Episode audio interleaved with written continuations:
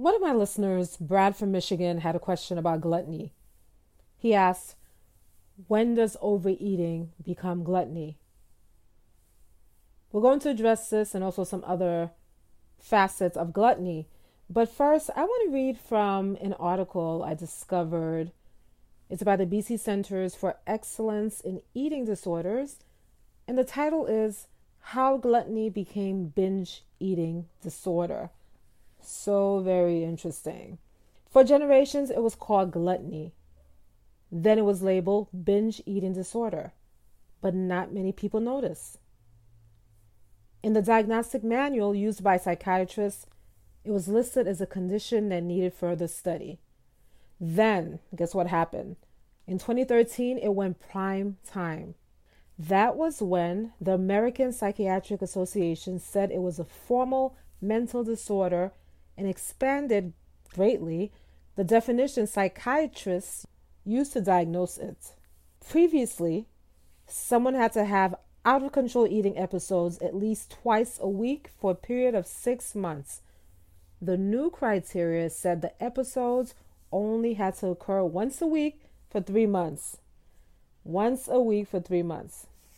What followed were claims that up to 8.5 million American adults have the condition, the approval of a dangerous amphetamine to treat it, and a marketing campaign complete with a celebrity spokeswoman, former tennis star Monica Seals or Seles, I don't know. However, independent doctors argue binge eating disorder is not a disease at all, but simply an unhealthy habit. What's more, those doctors say, the claims of how many people have the condition are inflated, meaning Many may be diagnosed and overtreated with drugs that can cause serious side effects. And then you have Allen Frances, the former chairman of psychiatry at Duke University. He called binge eating disorder a fake diagnosis. Lots of fake news, right? He's a critic of the 2013 decision to elevate its status and broaden its definition in the latest edition of the manual. We shouldn't be turning everyday behaviors into mental disorders, Frances says. So, it became an overnight market and a lucrative new market for drug companies. In 2015, the FDA approved the first drug for binge eating disorder, Vyvanse, a dangerous amphetamine already in use to treat attention deficit hyperactivity disorder. Now this is really interesting because because there has always been a movement to remove disorders out of the area or out of the arena of sin and make it something that's either medical or psychiatric. My personal opinion is that because we are mind, body, and soul, a lot of things start as sin and then affect our whole body. I'll give you an example, and I think there's a garbage truck is behind me. It's probably making noise. I don't know if you guys can hear it. The garbage truck is here. An example would be you start off by masturbating occasionally, which is a sin. But then you get to a point where it can become a habit and then it could even become compulsive. So that sin has invaded every aspect of you and it's changed your brain. And now you can't control yourself at all. So I believe that's what happens with some of these sins. They start out as something you're not supposed to do. And God knows how we are prone to going overboard and not moderating ourselves. And He tells us to be careful with the gluttony. And then we continue to eat and binge eat. And then it can become a disease of a sort. But that doesn't take away from the fact that it's a sin.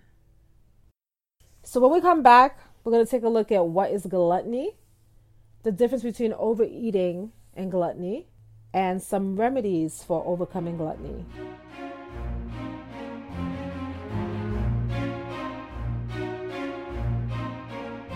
Welcome to Life Smithing. My name is Cynthia Burley.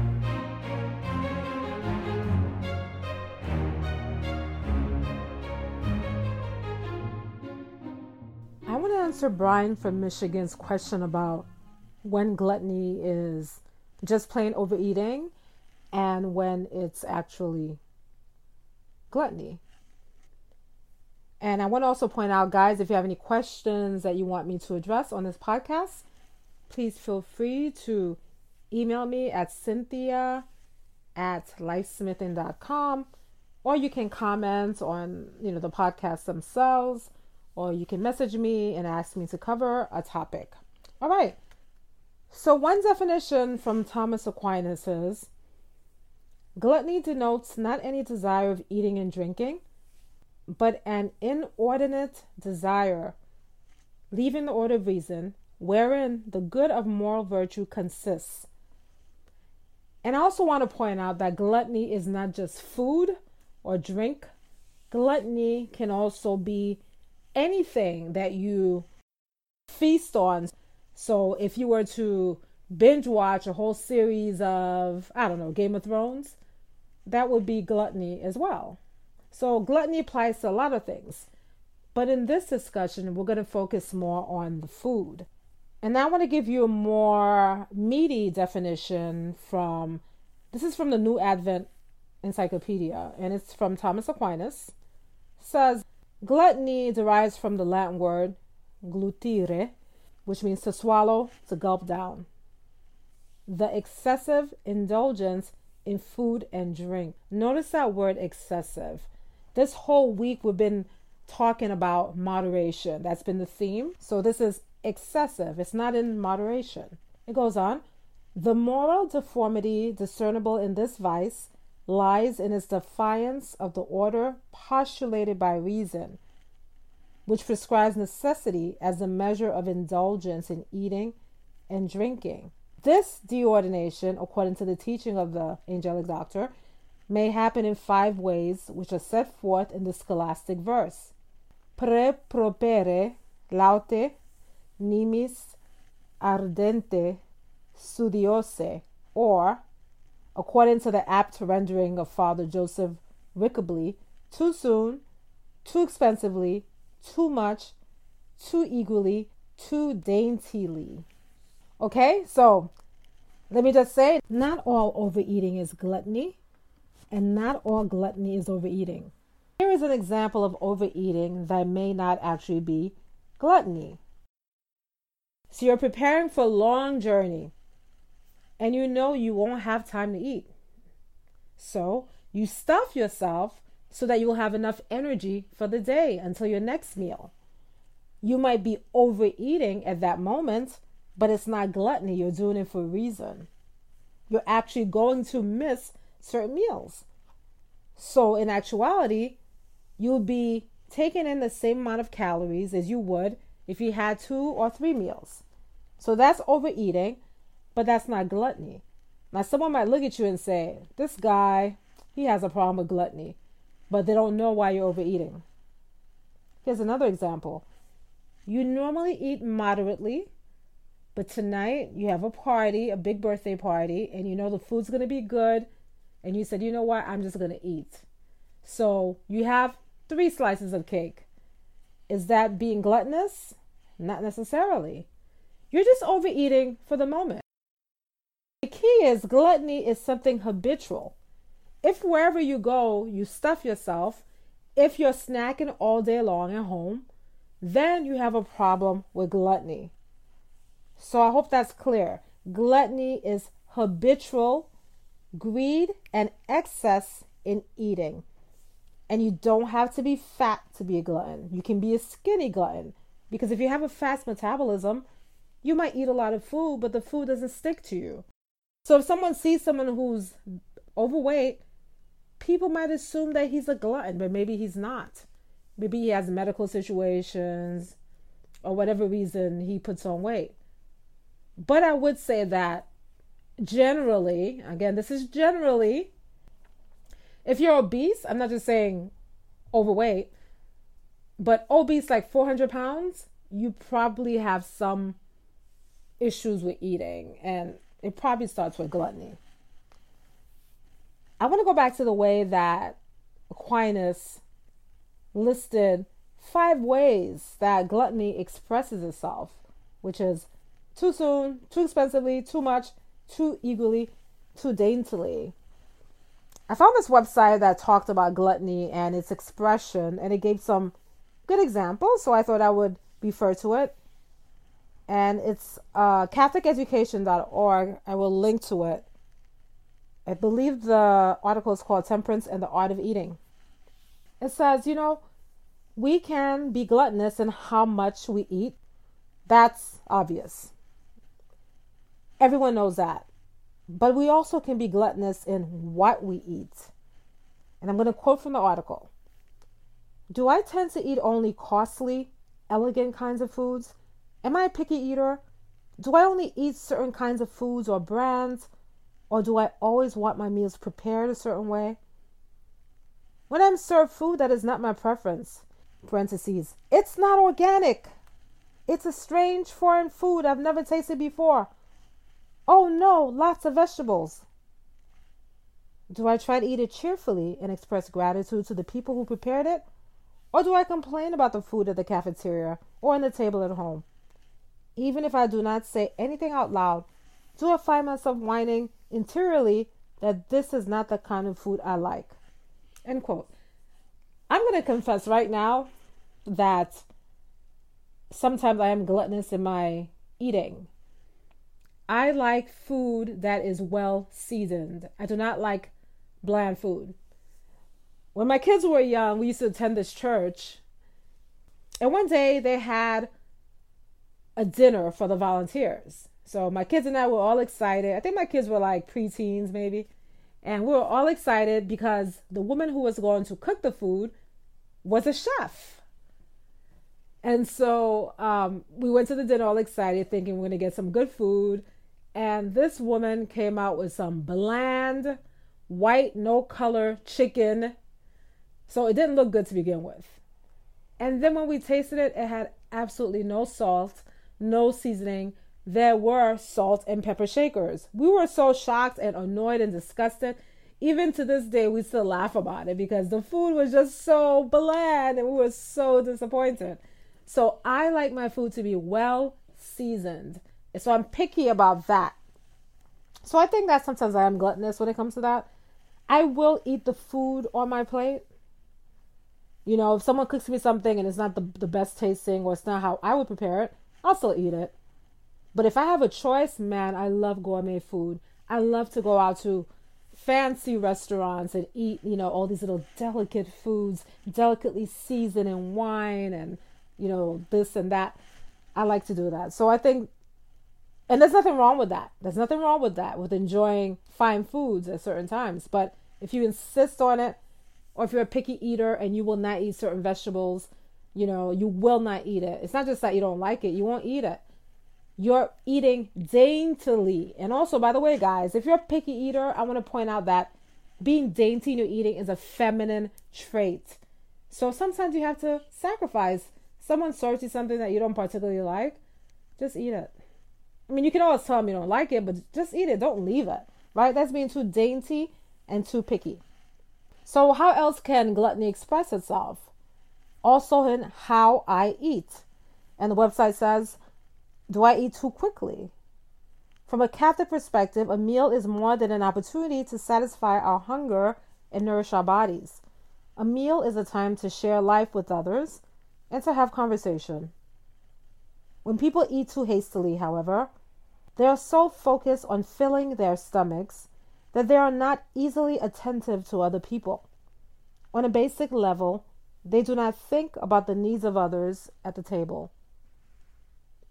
Instead of kindly anticipating other people's desires for more water, wine, or bread, the gluttonous man is more concerned about getting what he wants on his own plate. Even more, when someone is so focused on stuffing his mouth, it is difficult for him to have conversation with the people at the table. Dinner for such a person becomes more a time for gratifying his own appetite than a setting for communion with others. So be careful how we eat. And then the last way of expressing gluttony when I eat. Do I always have to eat whenever I sense hunger? Or should we wait a little bit? Should we let our hunger linger a little bit? Or do you, whenever you feel like, ah, I feel like eating something, you jump up and you go get a snack when you're not even hungry? So that's one way to moderate our appetites is to wait till we're actually hungry. Did you know that sometimes we think we're experiencing hunger, but we're actually experiencing thirst? Yes, that's a fact. So sometimes when you feel like eating something and you look at the clock, you just ate like maybe two hours ago, go get a glass of water. It'll fill you up a little bit. Let that hunger linger a little bit. And that way you learn to moderate your hunger. When we come back, we'll take a look at ways to overcome gluttony, some traditional remedies, and some common sense remedies.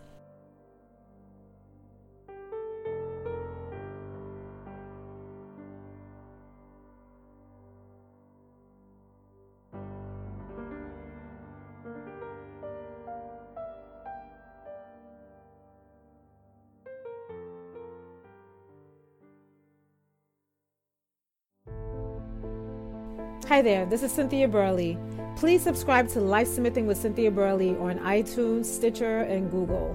If you listen to us on iTunes and you love this podcast, we would be so ecstatic if you would give us a five star review. Giving us five star reviews help us to reach more people. Thank you so much and God bless.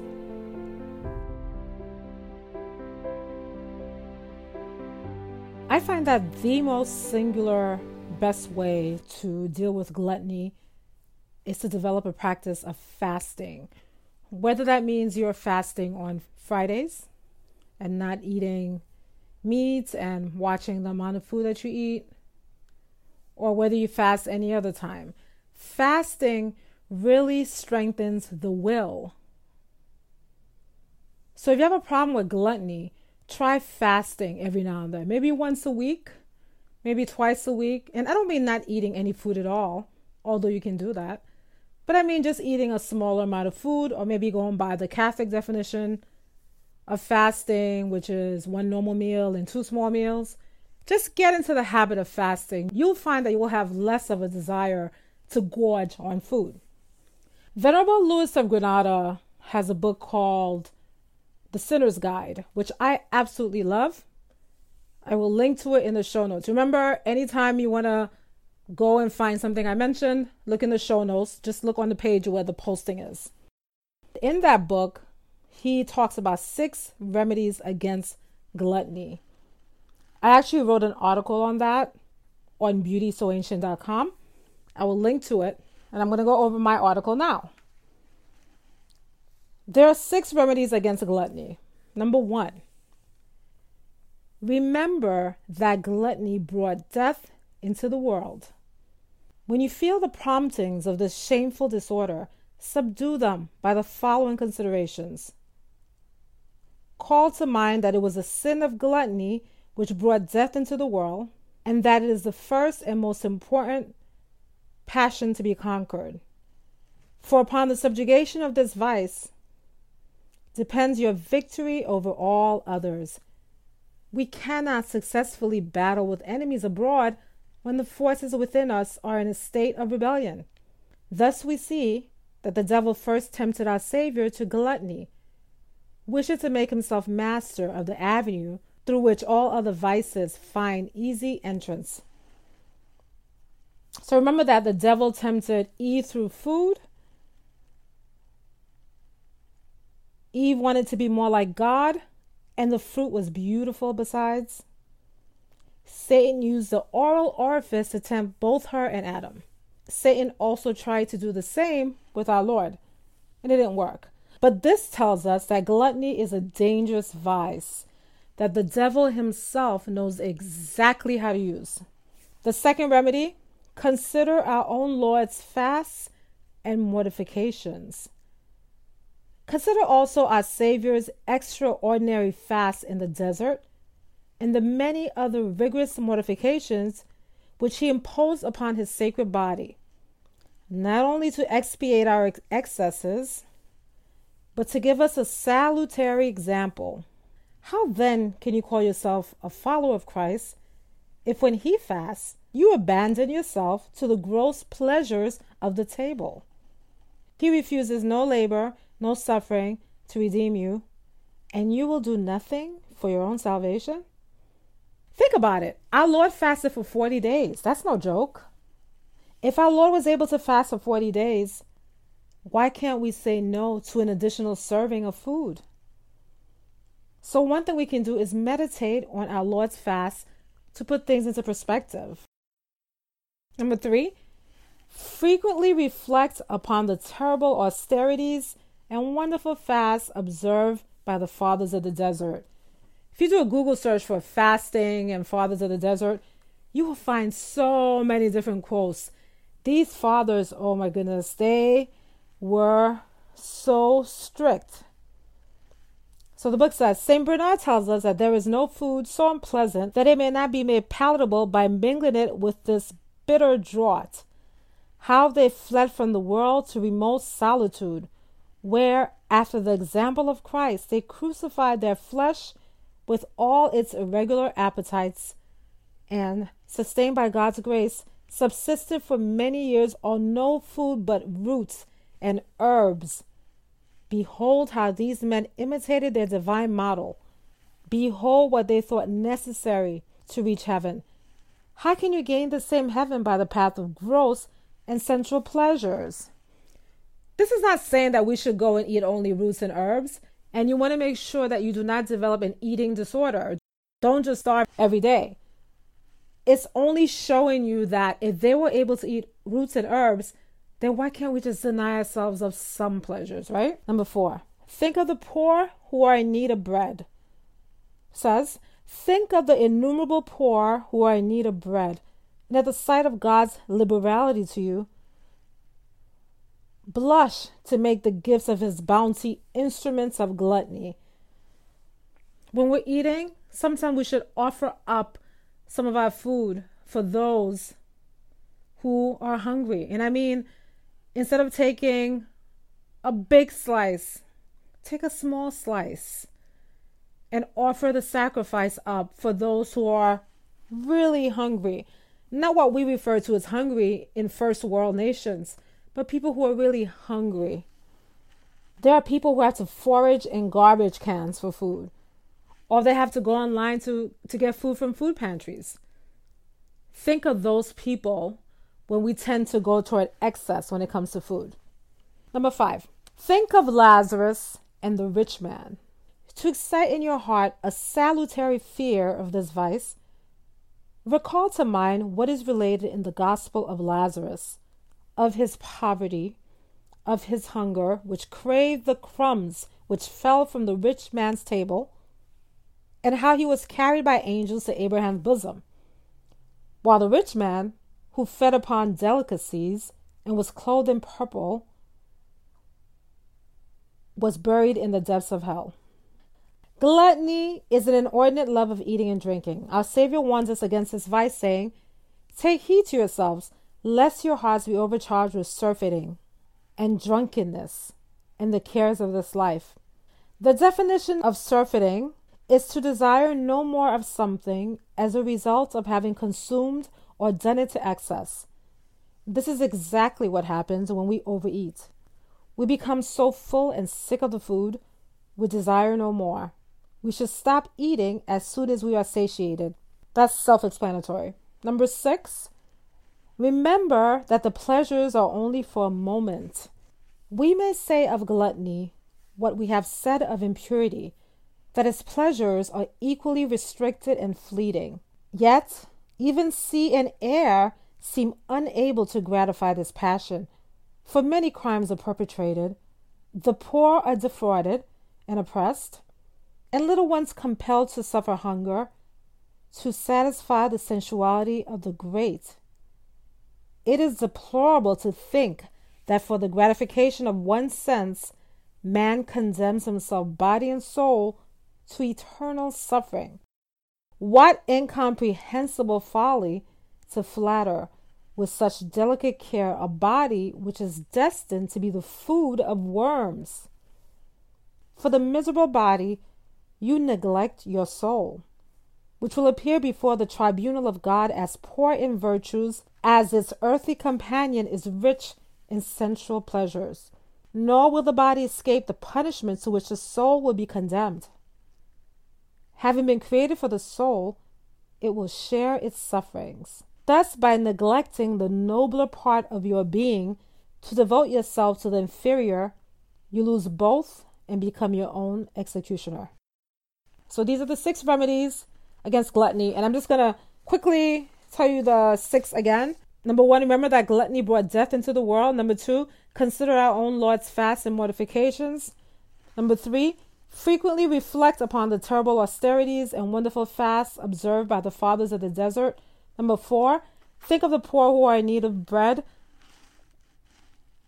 Number five, think of Lazarus and the rich man. Number six, remember that the pleasures are only for a moment.